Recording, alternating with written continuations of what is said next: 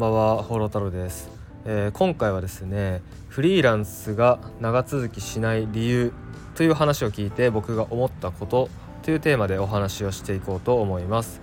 はい、まあフリーランスがね長続きしないっていうねまあ記事というかお話をちょっとネットで見ましてでそれについてね思うことがあったので今回それをお話ししようと思います。で今ですね僕は台湾の、えー、ファーレンっていう町にいます。まあ、ファーレンってね、まあ、ほとんどの人が知らないと思うんですけど、えー、台湾の、まあ、ちょっとね興味ある方いたら Google マップで見てほしいんですけど台湾の島ってこう縦長じゃないですか。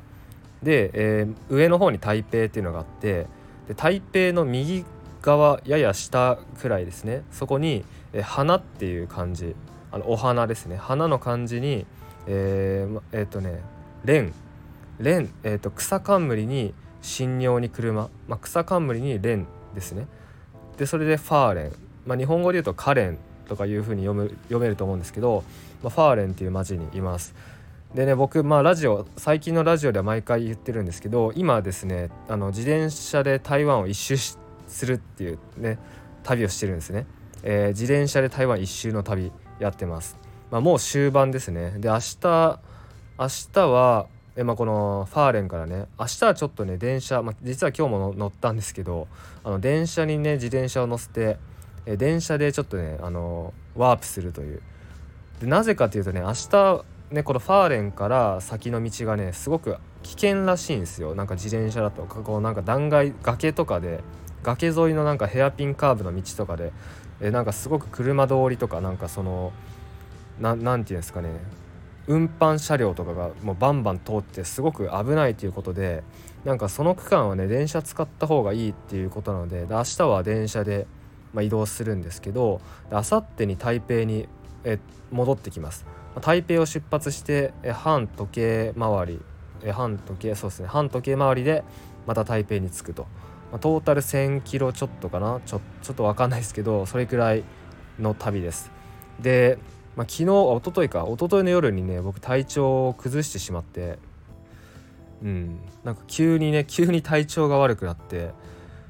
うん。それでもうで一昨日の夜に体調悪くなって昨日はあの一日ホテルでちょっと予定変更して移動するのやめてまあ今回友達と一緒に来てるんですけど友達まあ友達にもちょっと迷惑をかけてしまったんですけど一日そのホテルでステイしてもう一日休んででようやく回復してポカリとか飲んでポカリ久しぶりに飲んだなポカリありやがってって思ったけどポカリってすごいっすね。ポカリ飲んだらなんか良くなった、まあ、ポカリのおかげか分かんないですけどはい。でそれで良くなったので今日また移動してきたっていう感じです。まあ今日もでも大事を取ってあの電車で移動してきたんですけどはい。でね台湾の電車ってね普通に自転車をそのまま乗せれるんですよ。あの畳んだりとか袋入れる必要なくて、まあ、車両にもよるんですけど僕ら僕らが今回乗った電車っていうのはもうそのまんま自転車をね畳んだりとか何もせずそのまんま電車に乗せてで自分が座ってその前に自転車をそのまま置いてっていう風に乗ってきました。で同じようにやってる人がねいっぱいいましてね。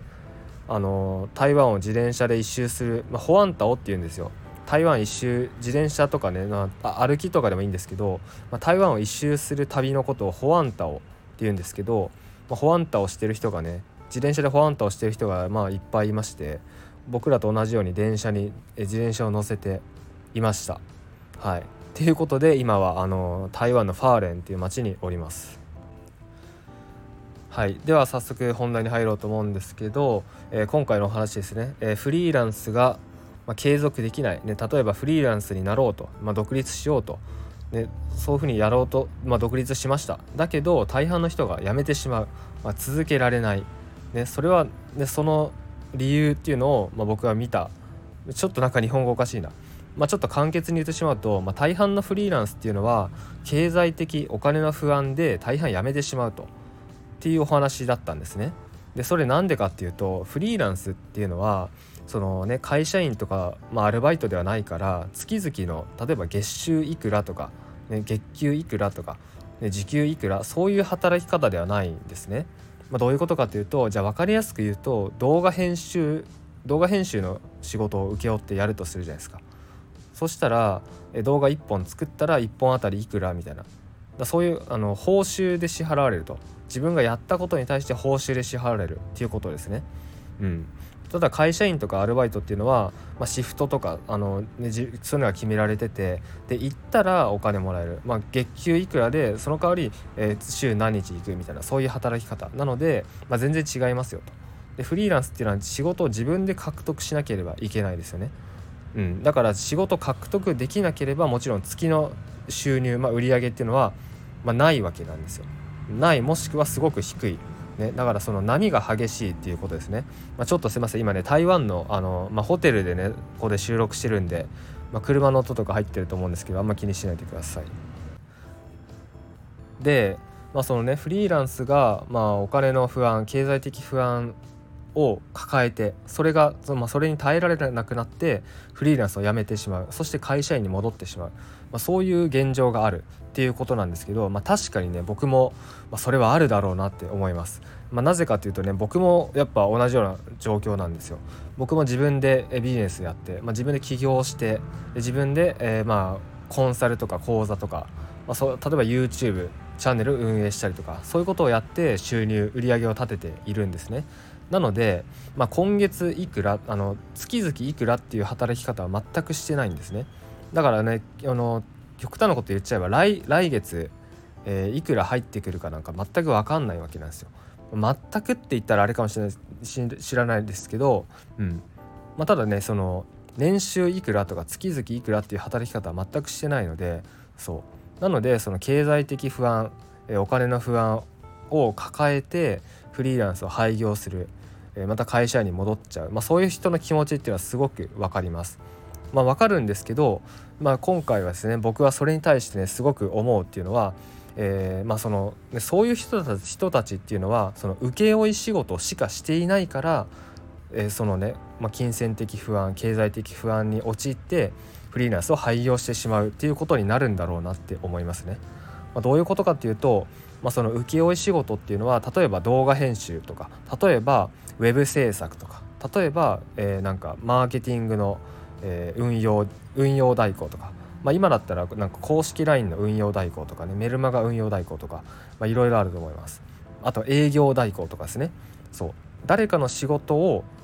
サポートするっていうフリーランスの働き方をしている、まあ、こういう人の場合はその経済的不安金銭的不安に陥りやすいんじゃないかなって思います。まあ、なんでかっていうとそのまず第一ですね売りあの請負仕事っていうのはやっぱ単価が、まあ、低いです。単価低いです。もちろん単価が高い案件とかもあります、え例えばエンジニアとかねあのエンジニアとかが、ね、そのフリーランス、まあ、業務委託としてやるあの案件を受けてやる場合って、まあ、その募集要項とか見たらね分かるんですけどエンジニアのその、えー、個人事業主としての案件って結構単価高いんですよ。単価高いけどうん。まあ、その代わりその仕事内容はかなりハードですよね。うん、なんか月々何時間って決められ,、まあ、決められてるし、まあ、週何日って決められてるし、うん、だからまあ今回はそれはちょっと省くんですけど例えば動画編集、ね、動画編集を受けて納品して稼ぐっていうフリーランス、まあ、動画編集なんて正直ねあの単価が高が知られ知れてるんですよ。知れてるしまあ、今だったらもうどんどんどんどんね AI がね動画編集できるようになってもう動画作れるようになってきてるので、まあ、おのずとね単価は下がってきます。でしかもですねその単価が単価を安くしかも高品質でやってくれる人っていうのが現れるのでやっぱ価格競争になってくるんですね。じゃあ動画編集マンにこう仕事発注する人ってやっぱね価格を下げたいですよ。うん、そりゃそうですよ。そうやっぱ安くいいものやってくれる人にどんどん投げていくわけなんでやっぱねその単価っていうのは市場の単価っていうのはどんどん下がっていくんですね。そんな中で、えー、仕事をしているとやっぱ自分の、ね、仕事の単価っていうのもどんどん下がってくるし、まあ、そうするとそのやっぱ仕事も取れなくなる単価も下がる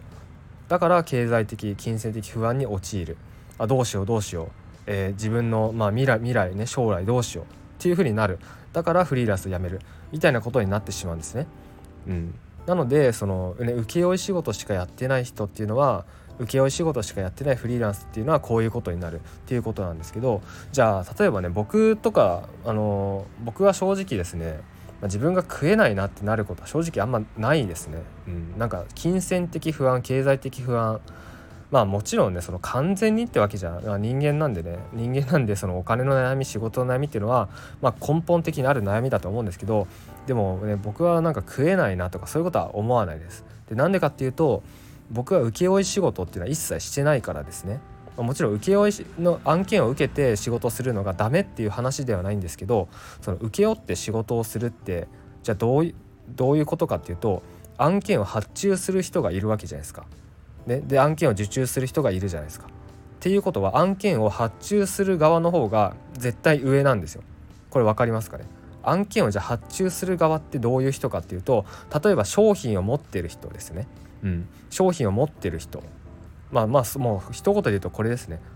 案件を発注する側っていうのは商品を持ってる人ですで案件を受注する人っていうのは商品を持っておらず、まあ、つまり自分の労働力っていうのが商品になってるっていう人のことなんですね。じゃあどうしたらいいか？じゃあどそのでじゃあその構造の中でどっちが上かっていうと商品を持ってる人の方が上なんですよ。ね、商品を持ってる人が経費を払ってその請負まあ、フリーランスに経費を払って仕事をしてもらうっていう構造なのでどう考えても商品持ってる人の方が上なんですね。もうこれで答えはもう出てます。じゃあどうしたらいいかっていうと自分の商品を持つそしてフリーランスで仕事を受けるのではなく仕事を発注する側になる。まあ別に発注しなくてもいいんですけど、うん、どっちかで言ったら発注する側になりましょうっていうお話です。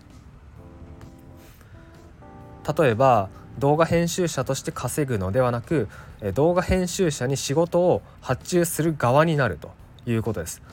ウェブデザインで稼ぐのではなくウェブデザインまあウェブ、えー、ウェブデザイナーに仕事を発注する側になる。っていうことです。ウェブマーケターとして、えー、案件を受注して稼ぐのではなくてウェブマーケターに仕事発注する側になりましょうっていうことですね。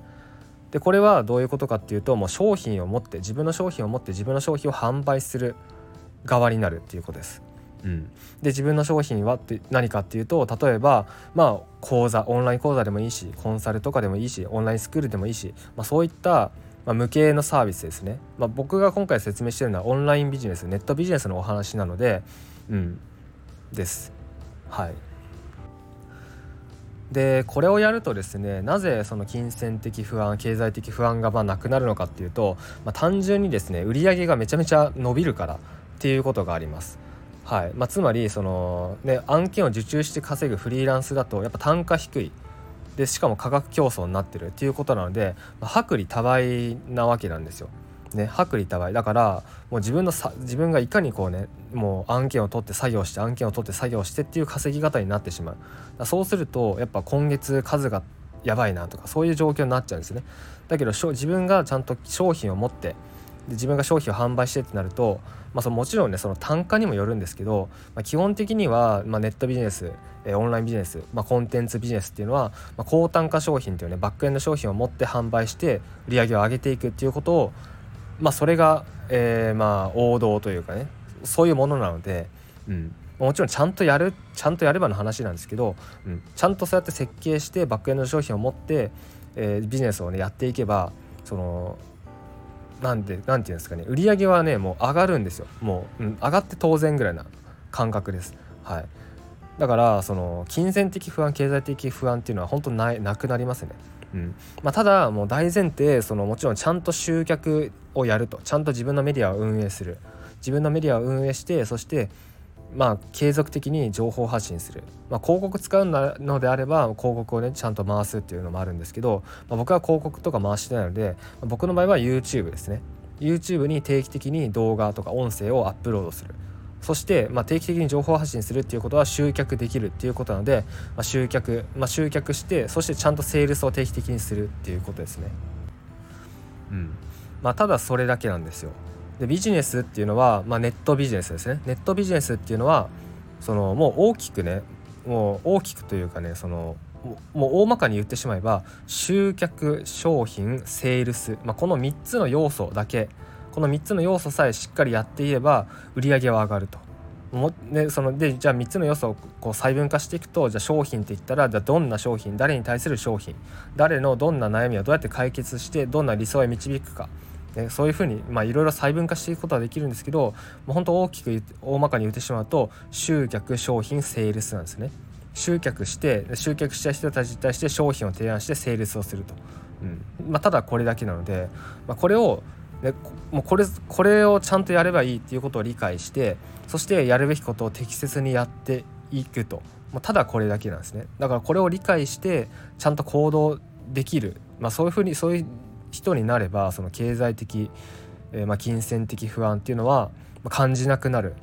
うん、感じなくて当然なぐらいな本当感覚です。なのでもしあなたがですねインターネットビジネスネットビジネスオンラインビジネスコンテンツビジネスでえー、まあ、独立したい、えー、まあ、あとはもう今もしフリーランスでであなたが今フリーランスで、えー、こうね請負案件だけやってて、まあ、経済的な不安とかを抱えて、まあ、ちょっとねこう将来どうしようとか、まあ、ちょっと来月やばいとか、まあ、こういう働き方から抜けたいって思っているのであれば、まあ、是非ですね、まあ、今回のお話を参考にして、まあ、自分の商品っていうのを持つようにしてください。そして、えー、案件を受ける側ではなく案件を発注する側になるっていうことをま意識してみてください、まあ、ちなみに僕はですね案件を発注してもないです。もう全部何て言うんですかね。もう自分だけで成り立たせてはいるので、まあ、案件を発注するのもちょっと考えたことはあります。はい。まあ、例えば、えー、セールスを代行してもらうとか例えば、まあ、あのなんだろうな。LP ランニングページ作ってもらうとかセールスページ作ってもらうとか、まあ、ただですね僕の場合はあんまりこう自分だけで全部できちゃうというかうん、例えば今だったらね AI とか、まあ、動画なんてほんとそうですけど AI でねもう全部楽にできるんでもうどんどんどんどんねそのフリーランスのなんだろうな需要っていうのもやっぱ下がってきてるのかなって正直思いますね。なので、まあ、僕のおすすめは自分で商品を持ってでちゃんと AI とかも活用できるようになって、ね、もちろん勉強実践して勉強してっていうことをやっていけばもうそれで OK だと思います。うん、